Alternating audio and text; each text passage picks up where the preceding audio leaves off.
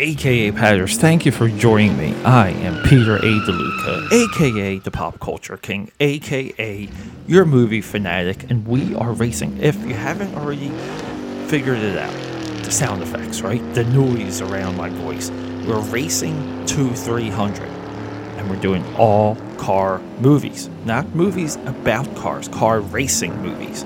And right now we have Sylvester Stallone's entry into this run to 300. It is driven 2001. We have to talk about this movie. We actually have to know about this movie. This movie should be on your radar for a lot of different reasons. Let's get through that intro and get to it.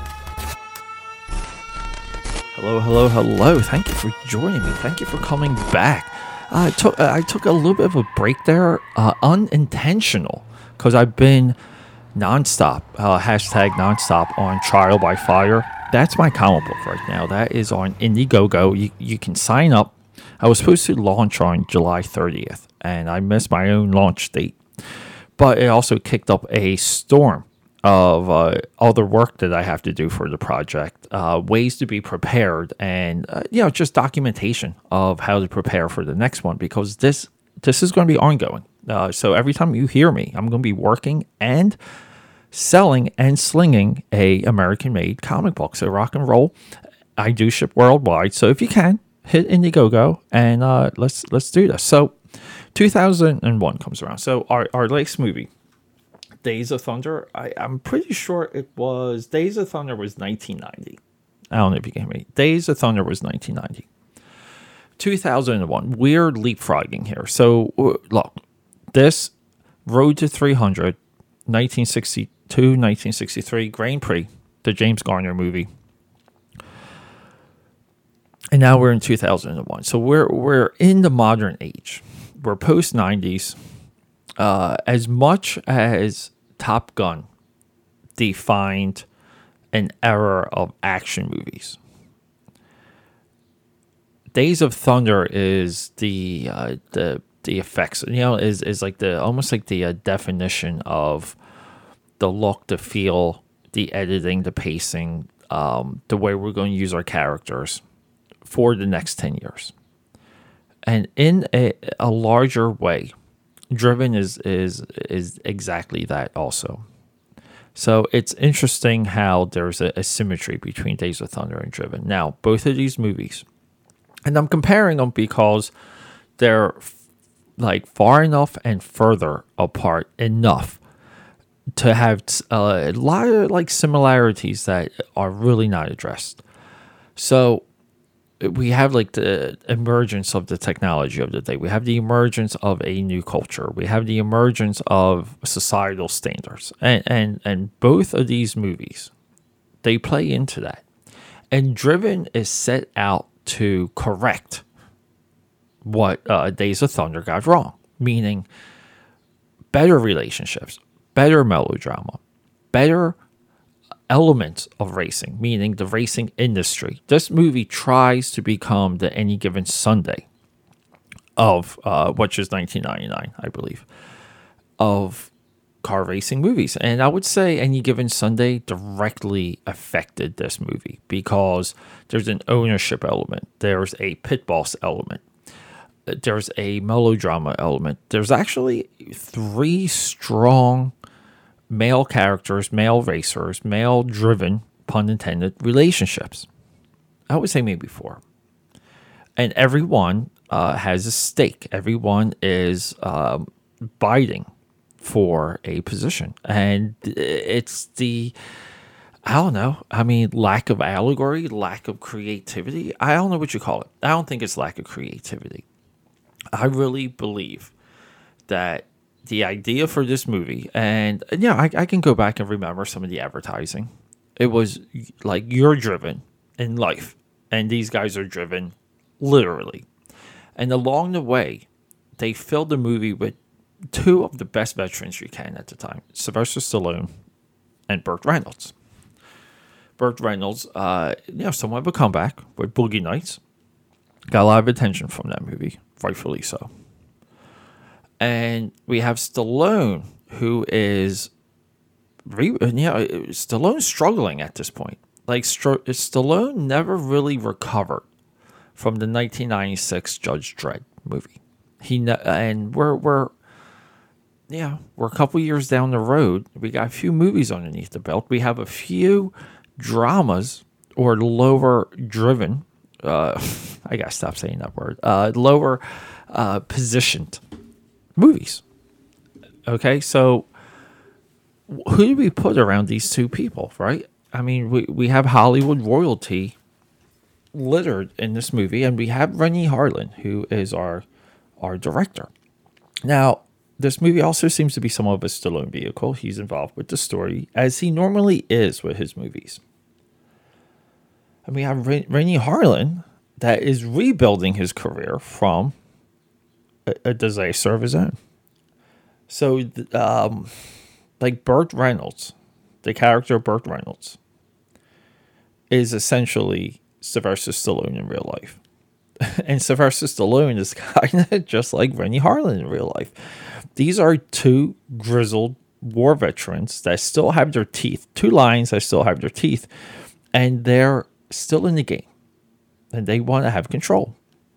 And it, it's it's a very cool story element that does echo their careers.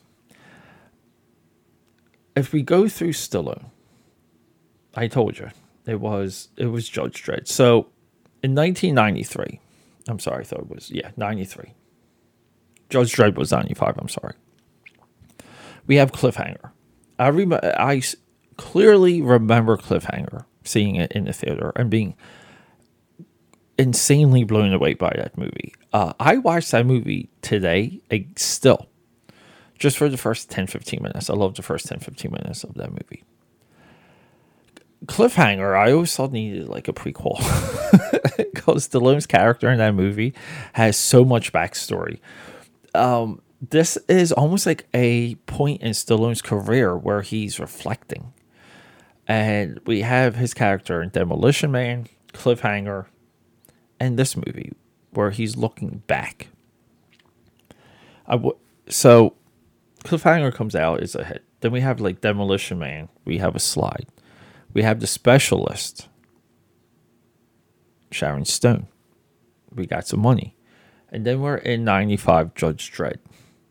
And then we're in Assassins and Antonio Banderas. Slide, Daylight Slide, Copland. Lots of attention um, you know, award attention. Great movie too. Then we have Antz, DreamWorks animated movie. No one cares, no big deal. 2000 Get Carter. We kind of forget about this movie. An immensely underrated, overlooked movie. And then 2001, we have Driven. To look at what comes after, we have to kind of jump to 2006 for Rocky Balboa. So it's a good five year gap. It's a larger gap between 93 Cliffhanger and 2006 Rocky Balboa, which is essentially his, his return. That uh, Stallone himself is in this movie. So we have these scenarios and we surround these two veterans by the youngest, hottest up and comers we can. And they make good choices because everyone in this movie is good. Everyone swings for the fences. I'm dancing around saying if this is a good movie or not, seeing if the, uh, saying if this movie is is watchable. Why? Why? Why am I doing that? It's simple because I'd like more of this movie that I dislike about this movie. It's and I but I, it's hard to recommend this movie because you really have to transport your mind into the time, the time that this movie was made, the time it came out. The intent of this movie is to bring back Renny Harlin and Sylvester Stallone, potentially create a little bit of a franchise because there's so much in this movie. You can have a sequel, okay? uh, you want to call it world building, you want to call it storytelling, call it whatever you want. But this movie is stacked even in the content. And what's the disconnection? Well, the disconnection is that this movie, it's like the it kind of falls apart with the melodrama. You you don't buy the melodrama. I don't buy the music. Who the heck did the music for this movie? Let let me look. The music for this movie is some guy named BT, who's uh I'm sure young. I'm uh, I'm sure with the name BT, uh, you're only into club and house music. So we have this thing where like this is what the young kids are listening to. The look, the editing, the movement of the car racing, shot by shot, is indicative of the 90s. I would say uh, it's still today. Movies still suffer from some of these, uh, some of this editing. Um, but there's a lot of wide shots. The camera pulls back enough where you see what's happening. You can track what's happening. I still say the um the special effects, the uniqueness, the, the some of these shots are very unique. Uh, some of it was called driven vision at the time, but they do a lot of cool things with CGI, with computer effects, bringing you inside, outside, uh, like almost like into the engine, into the um, the actual car and relating that to the race and relating that to the driver. Uh, they do a very good job of that in, in this movie. So it's hard to knock the movie for that. The, the movie's working and trying. Uh, a lot of the sequences, the way how these are done, you we see in Fast and Furious. They which is not on our list because Fast and Furious is not of a enough of a car racing movie. It's a good movie though. Yeah, so and then uh, we have all this stuff. We have really bad music. The the music just doesn't work with this movie at all. Maybe for one sequence, like you know, like to get a little bit of that that new clubness. But it just doesn't work. It doesn't feel like it's placed well at all.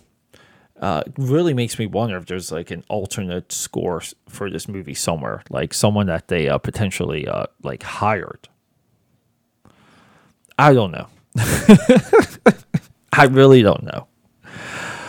But um, it's you know like uh, some some of the stuff it's worth considering. It's it's worth thinking about.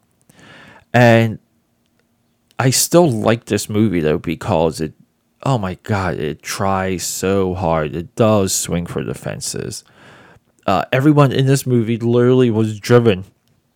Uh, it just wasn't driven into a recommendable, cohesive movie. But I like the beginning. I love the end because we the, the, end just captures you. These movies always have good. Look, I hated. I really dislike Cars. I thought Cars was super lazy until the end. Uh, car racing movies have great endings. I like that it commits to Formula One. Uh, we also along the way too we have a ridiculous city uh, street racing scene that probably probably could leave the movie. Uh, I would love to see some fan edits of this movie to really see if we can boil boil boil it down, uh, get a lot of that melodrama out of it because we don't buy the relationships. We don't. Uh, the Burt Reynolds Stallone conflict works like that's really what the what the movie should be about. But it's it can't be because we're paying attention to these younger up and coming drivers. So look, 290, 298. We're right there. We're going to do Ron Howard's Rush with the Thor dude, Chris Hemsworth. I'll say right now, I'm a big fan of Rush. Uh, I believe Rush is Hemsworth's best movie outside of like an MCU movie, and by that I, that I mean Infinity War and Ragnarok. Uh, Ragnarok, he really shine. Now you know what? I'll say all. I like him in. I like him as Thor. I like him in all the Thor movies. Um, similar situation though. Ron Howard, who, ugh, like, I'm not sure. Uh, I'm maybe the only person that likes Solo. Uh, when was the last time that dude made anything? Rush is a little bit of a similar scenario where we have a veteran uh, trying to spoon feed you something new and cool. You know, with this allegory of car racing uh, echoing their actual careers. It's just cool stuff. But look, we're doing Rush next, 298, aka Pads Audio Audacity Podcast. Trial by Fire, available right now on Indiegogo. Look it up. It's a comic. It'll blow your mind. This the the research and the ideas of the science fiction parts of Trial by Fire. Uh, they're I hate, I hate to say it. They're new. They're original. They're out there.